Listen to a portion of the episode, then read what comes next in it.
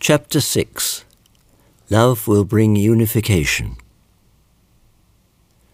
The power of religion to turn people to goodness. On August 2, 1990, Iraqi President Saddam Hussein invaded Kuwait, igniting the possibility of war in the Persian Gulf. This area has long been a tinderbox, and I could see that the world was about to be swept up into war. I concluded that Christian and Muslim leaders must meet to stop the conflict. I acted quickly to do all I could to stop a war in which innocent people were sure to die. On October the 2nd, I convened on short notice an emergency conference of the Council for the World's Religions in Cairo, Egypt, to deliver my urgent message of peace to the higher spiritual authorities in the Middle East and the Muslim world. Many wondered why I, a person with no apparent ties to the Middle East, should convene such a meeting. But to me it is simple. I believe every religion should contribute to world peace. A conflict between Christianity and Islam would be far worse than the conflict between democracy and communism. There is nothing more fearful than religious war. I sent a message imploring President George H.W. Bush, who already was trying to limit the conflict, to avoid war in the Arab world, and instead work to bring about Saddam Hussein's retreat through diplomatic means. President Bush may have thought he was going to war against Iraq only, but that is not how Muslims would think. For Muslims, religion is in a higher position than the nation state. I was very concerned that if Iraq were attacked, the Arab world would join in opposition to the United States and the Christian world. Our emergency conference in Cairo involved top Muslim leaders and Grand Muftis from nine countries, including the Grand Muftis of Syria and Yemen. At the core of the meeting was my desperate appeal to the Arab and Muslim world not to support Saddam Hussein's claim that this was a holy war. Whether the United States won or Iraq won, what good would it do? What value would it have if it means that bombs rain down, destroying houses, schools, and precious innocent lives? The Cairo conference was just one of many peace activities. Every time a crisis arose in the Middle East, our members worked fearlessly, risking their lives at the scene of danger. For years, during the violence and terror in Israel and Palestine, our members, traveling at a moment's notice, collaborated with major organizations to work for peace. I'm always uneasy sending our members to places where their lives are at risk, but it is unavoidable when working for the cause of peace. I may be in Brazil tilling the toil under the blazing sun, or speaking far away in Africa, but my heart is constantly drawn to those members who insist on working in the dangerous environment of the Middle East. I pray that peace will come to the world quickly, so I no longer need to ask our members to go to such places of death. On September the 11th, 2001, we all felt utter horror when the World Trade Center Twin Towers in New York City were destroyed by terrorists. Some people said this was inevitable clash of civilizations between Islam and Christianity, but my view is different. In their purest form, Islam and Christianity are not religions of conflict and confrontation. They both place importance on peace. In my view, it is bigoted to brand all Islam as radical, just as it is bigoted to say that Islam and Christianity are fundamentally different. The essence of all religions is the same. Immediately following the collapse of the towers, I organized religious leaders from New York and around the country to pray and minister to the victims and first responders at Ground Zero. Then, in October, I convened a major interfaith conference for peace in New York City. Ours was the first international gathering in New York after the tragedy. These dramatic contributions to peace in times of war did not spring up from nothing. For decades prior, I have invested in promoting interreligious harmony. It is on the foundation of this investment that we have the trust of major faith leaders who would travel to Israel during the Intifada or to New York in the wake of the 9 11 attacks. In 1984, I brought together 40 religious scholars, instructing them to compare the teachings that appear in the sacred texts of Christianity, Islam, Buddhism, and other major world religions.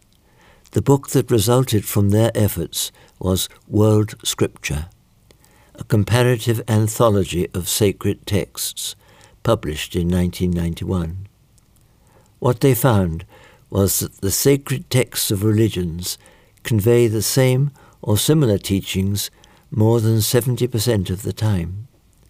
The remaining 30% are teachings that represent unique points of each religion.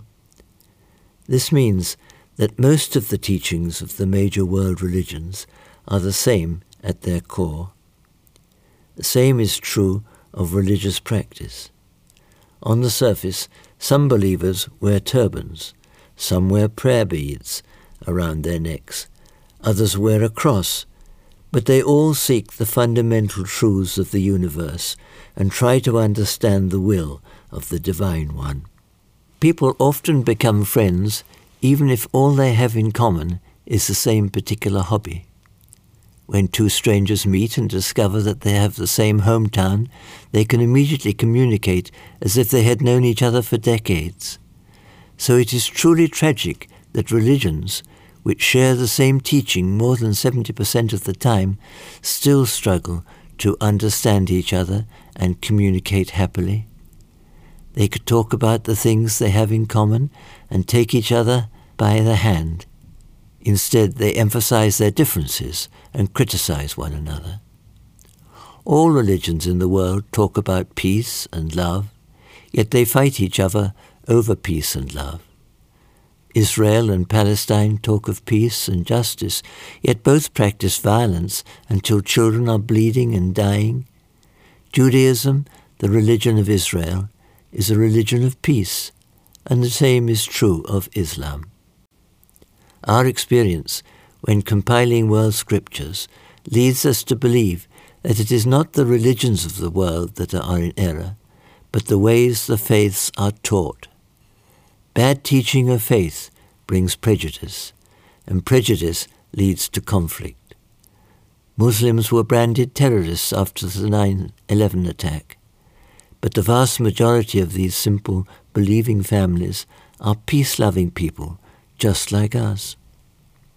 The late Yasser Arafat led the Palestinians for a long time. Like all political leaders, he had hoped for peace, but he was also associated with strife in the region. As chairman of the Palestine Liberation Organization, Arafat embodied the determination for the Gaza Strip and the West Bank to become an independent Palestinian state. Many argue he shifted from his past associations and began to deter the activities of extremist organizations after he was elected president of the Palestinian National Authority in 1996. In the interest of seeking peace in the Middle East, I communicated with Arafat on 12 separate occasions. Of course, my words to him never wavered. God's way is always the way of harmony, seeking for peace. The road to Arafat's office was literally a difficult one.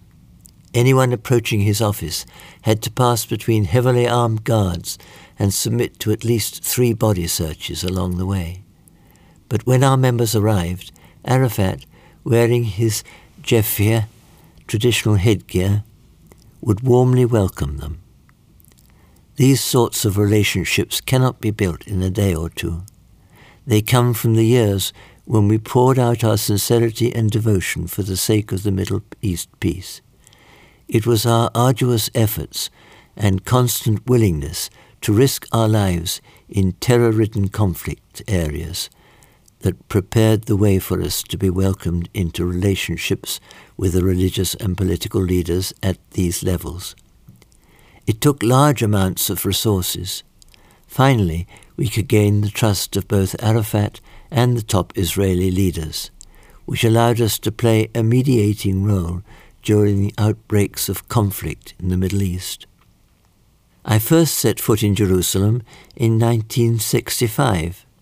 This was before the Six Day War, and Jerusalem was still under Jordan's territorial control.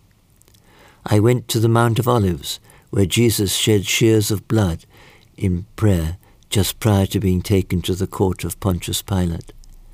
I put my hand on the 2,000 year old olive tree that could have witnessed Jesus' prayer that night. I drove three nails in that tree one for Judaism, one for Christianity, and one for Islam. I prayed for the day when these three families of faith would become one. World peace cannot come unless Judaism, Christianity, and Islam become one. Those three nails are still there.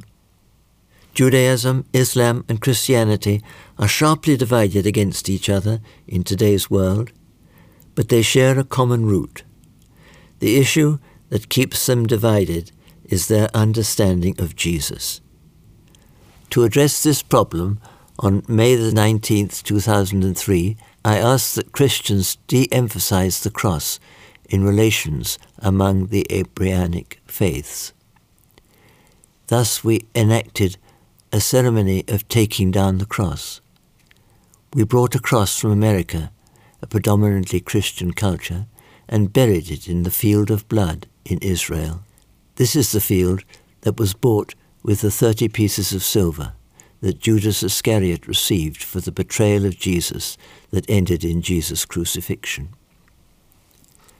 Later that year, on December the 23rd, some 3,000 ambassadors for peace from all religions and from around the world joined with 17,000 Israelis and Palestinians in Jerusalem's Independence Park to symbolically remove the crown of thorns from the head of Jesus and replace it with a crown of peace. They then marched for peace throughout Jerusalem. Local authorities granted permissions and protected our efforts. The Palestinian and Israeli families supported our march for peace by placing a light in front of their homes. Through that march, which was broadcast live via the internet to the entire world, I proclaimed that Jesus had his authority as King of Peace restored to him. After centuries of misunderstanding and division, an opportunity was created for Christianity Judaism and Islam to reconcile with one another. Al Aqsa Mosque, the third holiest mosque in Islam after those in Mecca and Medina, is located in Jerusalem. It is the spot from which the Prophet Muhammad is said to have ascended to heaven. Ours was the only mixed religious group welcomed to all parts of this house of worship the mosque leaders guided the Christians and Jewish leaders who had participated in the peace march to the sacred spaces of the mosque. We were able to open a door that had been closed tightly and prepared the way for many Muslim leaders to communicate at a new level with their Christian and Jewish brothers and sisters. Human beings like peace, but they also enjoy conflict. Human beings will take the most gentle of animals and make them fight. They will have roosters fight and peck each other with their sharp beaks until pieces of soft flesh begin to fall away. Then these same people will turn around and tell their own children, Don't fight with your friends, play nice. The fundamental reason that wars occur is not religion or race. It is connected with what lies deep inside human beings.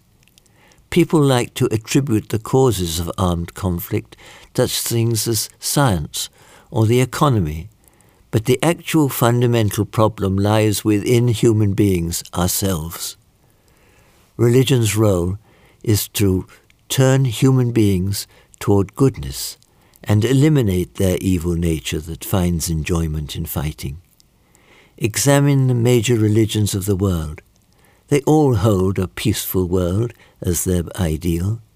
They all want to see a kingdom of heaven, utopia, or paradise. Religions have different names for this ideal, but they all seek such a world. There are numerous religions in the world, and virtually everyone is divided into countless factions and denominations. But the essential hope for all is the same. They want the kingdom of heaven and a world of peace. The human heart has been torn to shreds by the violence and enmity at its core. The kingdom of love will heal it.